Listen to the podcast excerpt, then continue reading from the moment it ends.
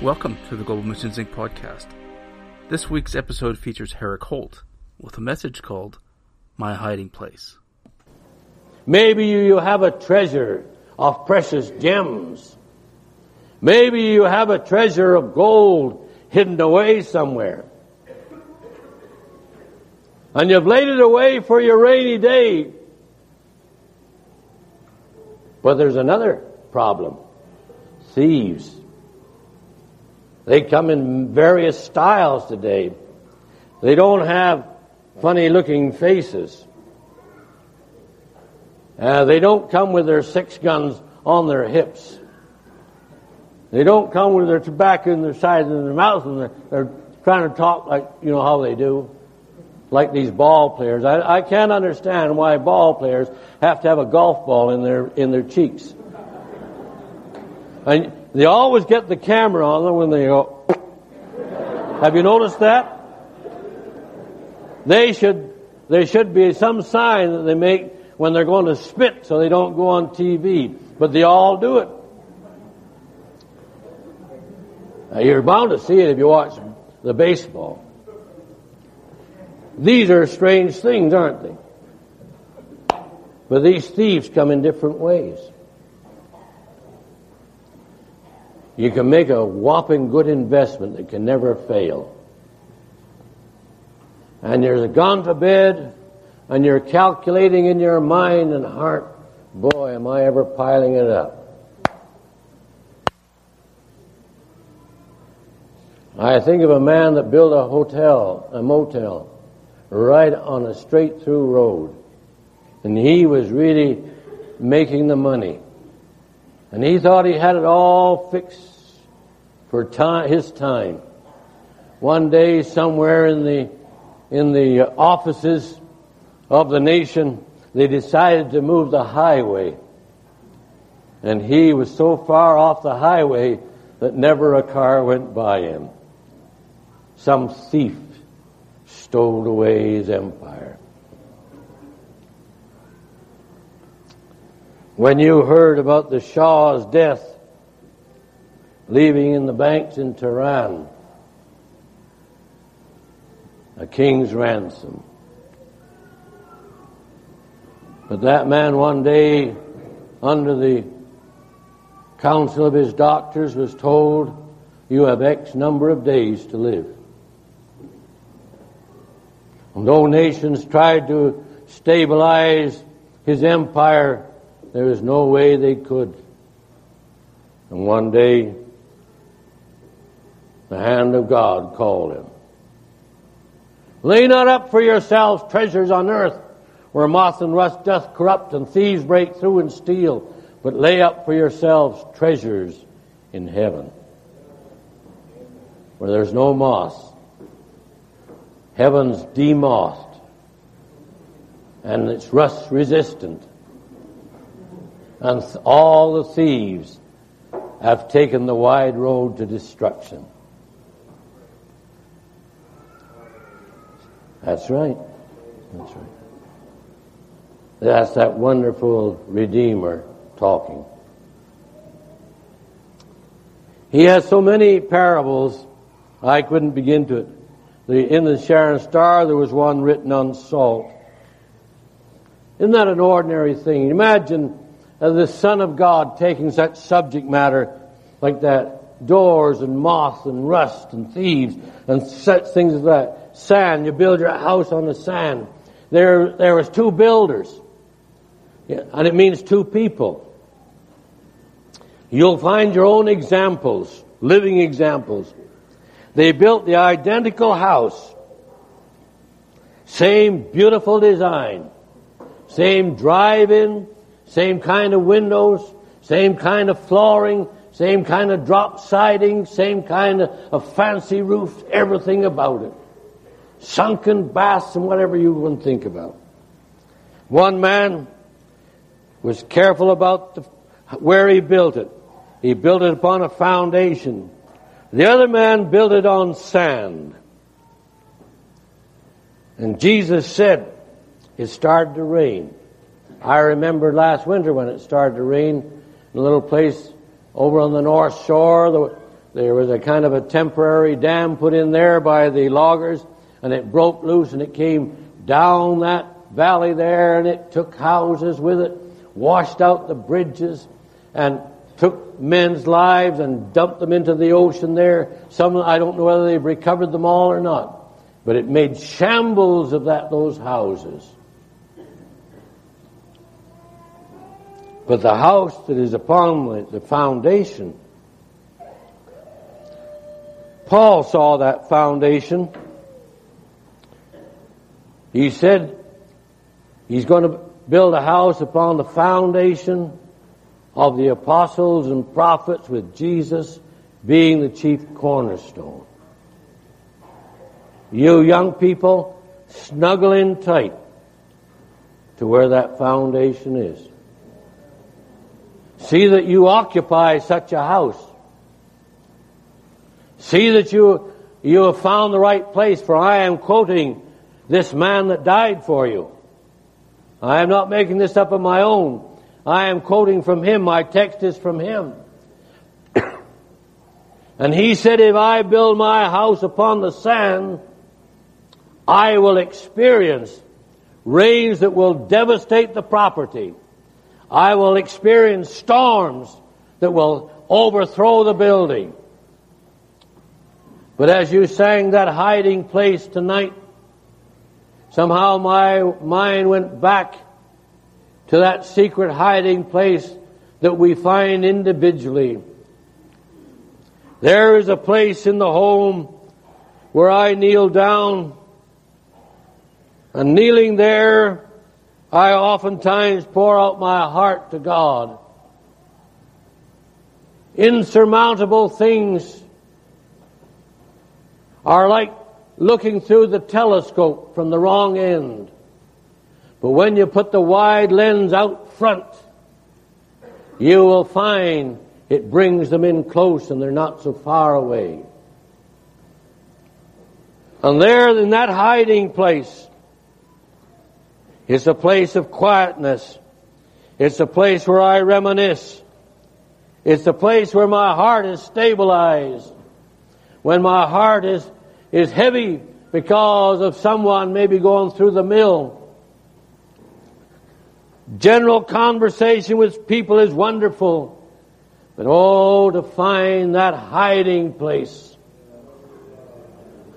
There's something where words are hardly possible, some place where words are hardly possible to form. Not because of ecstasy, but because of an overshadowing presence. Where He will intuitively make known to your heart things that reason cannot understand. That hiding place is more real to me than the substance of this pulpit. That hiding place is something that He has provided for all men. And He's made that available. It is a place where He makes Himself known, makes His, makes you to understand the things that you cannot understand, gives you eyes that can see where things cannot be seen, gives you ears to hear a voice that cannot be heard by the natural ear, and brings into focus the things that confront you. Such a hiding place, all treasures of the earth are not comparable to that hiding place. There is nothing that, that you could lay on the table, regardless of the extent of its worth. There is nothing that can take the place of that hiding place. None, nothing whatsoever the, the magnificence of that presence when He moves in there and you're aware of His presence. And He makes known the things that have been heavy on your heart. I know no place, no place, no place at all like that hiding place. God knows about it. And when you go in there, I have never been in there where I've been dancing and jigging around. I have never been in that frame of mind. I think it must be the same frame of mind that Aaron must have had when he'd finished his work in the court and he'd put the blood of the lamb upon his thumbs and upon his toes from the sacrifice. And he made himself clean from the sins that he could have been involved in. And when he went into that hiding place there, there was no foolish jesting. There was nothing like that. I am sure there was a solemnity that came over him when his hands started to part those drapes and he was to see the light in there that was a glow that had no uh, assistance from the outside, but it was the glory of God that filled the place. And when he went in there, he knew that he had to be free from the contamination of time. While he was in there, he allowed his long robes to swing because at the bottom of his robes were metal pomegranates that had a bell structure within. And these bells had to jingle because if they failed to jingle, the people would fear that he hadn't been properly cleansed and that his life had been taken. Methinks a hiding place has that kind of solemnity.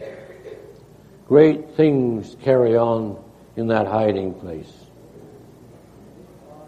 Many problems, many, many sick people, many people confronted with, with grievous problems have been laid meticulously before the God of all the earth. What a, what a, an opportunity God has given to men as they walk down the narrow road through that narrow gate, walking all their life. People may be afraid of this particular time that they're going through. I want you to know that the God of heaven can change the seasons he can give rain where there is no rain. He can give sun where there is no sun. He can give growth where there is no growth. He can bring out a, out of a destructive thing something of creative beauty. When he wanted to demonstrate his power to show men who were striving for authority that they couldn't have, he said, take a rod from every tribe and bind them together and take Aaron's rod. These rods were ordinary walking sticks, maybe with a, the crook for hooking sheep, I don't know. But they were all bound together, dried almond rods. Dry and old because they were long sheared from the tree. And overnight they were to be laid into this hiding place, in this holy place. And Aaron took them in there and then in the morning, God told him to take those rods out. And the rod that has budded, that is where I have set my authority. Now whose name is on the rod, that rod, that is where I put my authority. Going in there and untying the bundles, there was one rod. It had, had it had green leaves. It had buds. It had bloom. and it had fruit on it in 24 hours. A dried up old stick. He is the God that rules in the kingdoms of men. He is bringing, He is bringing to pass in your lifetime something that far surpasses the Exodus, something that far surpasses the crossing of the Red Sea, the manna that fell in the wilderness, far surpassing all the deliveries of mankind that you might re- find from the records of time will not compare to the glory that will be manifest in the congregating of that ecclesia. That ecclesia that I believe is to come into existence at this time, not the gathering together of organizations where you, you drop your doctrinal differences and you come together just on a common fellowship. Nothing of the kind. Nothing is more removed from that. This body of people that now look like a, like a dried up old rod. One day you'll see from those dried rods will come the bloom and will come the fruit. God will bring to pass, I believe, in our time, the congregating of men and women with such a union that is absolutely essential for the union. The union will be so, so needed because the life from the individual members will flow back and forth into all the members of this body. This glorious church I can understand when I hear, like I've heard today, the things I can see on the horizon something that cannot be seen. I can see a fulfillment coming that I am sure in my early youth I knew absolutely nothing about. But that man that I said I would like to see the praetorium, I would like to walk there and stand on that stone and look up into the bleachers of that court and try to bring by imagination back the scene that I have often pondered over and to see all those that walked down the, the road with him men, ordinary men, just like you, just like you girls. You'd see this man, just a, a bloody mess, face gashed and torn, and his hair matted with his own blood, staggering under, under the judicial cross. And girls like you laughed. Some wanted souvenirs. He went up and tried to steal, tear some of his beard out. I would like to walk down that road, slowly pondering. I'd like to go up to Calvary. I'd like to stand there and view it all with time to meditate. I know there's no way my little fragile mind can reproduce in memory what transpired that day. But I want you to know the day he rose from the dead, no greater day, no greater day was ever given to man. I experienced a, a portion of that resurrection. I remember the time when God said, I'm going to fill you with my spirit. I'd struggled about this because people had so many ideas about being filled with the Spirit. But this time he said, and I remember his words, if you go to the front, kneel at the altar, I'll fill you with my Spirit tonight. I remember going down that long aisle, some maybe about something like this, about a thousand people present. I knelt there. I'd asked a lady to stand close to me, don't let anyone touch me, because they always disturbed me. And that night, when I raised my hands to heaven, His power came down upon me. And when I recovered from such a joyous experience, I didn't know it, but I was flat on my back. How long, I don't know. But I know for days and days and days, I had a terrible time to speak my native language. Because every time I thought of the experience, that new language welled up from my belly, from my innermost being, and just wanted to gush out. When Jesus rose from the dead, he went and by his Father and he said, Father, you have promised to send the Holy Spirit. And when the Holy Spirit came on the day of Pentecost,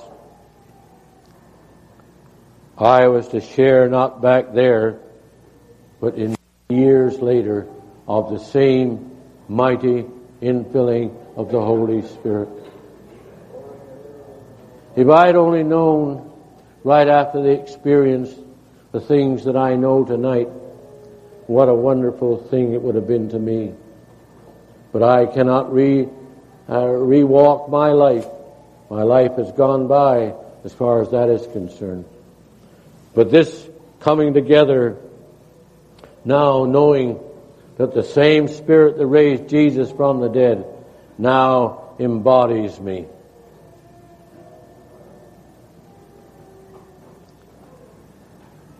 And the ministry that He has given requires that I yield totally to the embodiment of the Spirit.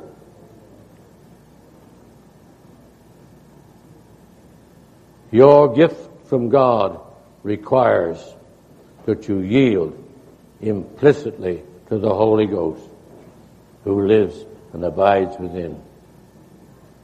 On that same life that came in that day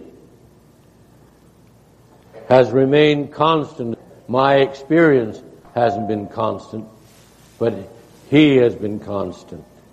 He has been an intercessor. He has been a He's been wisdom. He's been understanding many things. Small things that happen in your life.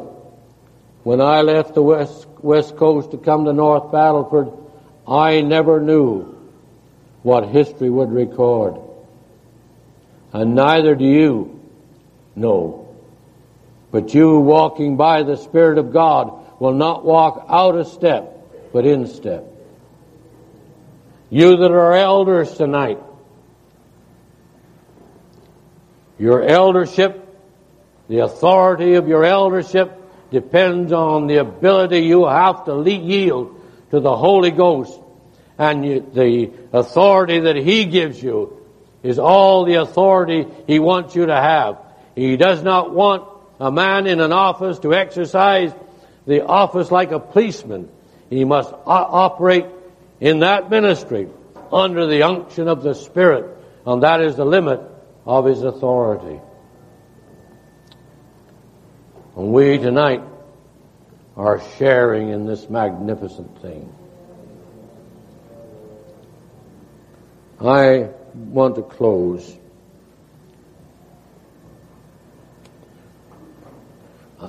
Somehow or other tonight, I cannot explain the things that oftentimes seem to me unexplainable. These wonderful things of the Spirit. Why the Holy Spirit will embody a man the way he does. It is because of a promise from the one who was flogged, who went to Golgotha for you, and fulfilled the entire judgment in your behalf. Now he comes and gives you of the same spirit that you might live all your life for Him. Young people, let me say to you with caution, don't build your house on sinking sand. Don't build your house on sinking sand. You will go under. Don't go into that gateway that is so wide and, and so full of, of permissive, permissible ways. Don't go through that gate. Don't go through that broad door that allows you to, to drink and carouse and, and rebel against law and do your own thing. Don't go through that gateway.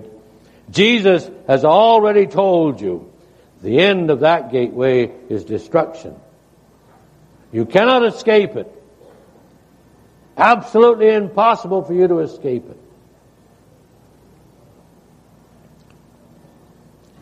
But if you will go through that narrow gate, that narrow gate will take you into pastures that are green. It'll take you into places of security. You will have fathers where you would have never have anything in the other. I'll guarantee no man will walk under the full anointing of the Holy Spirit continuously and become involved in all the permissive things of this day. But any man that will walk under the anointing of the Spirit, God will allow you to build a house that is secure.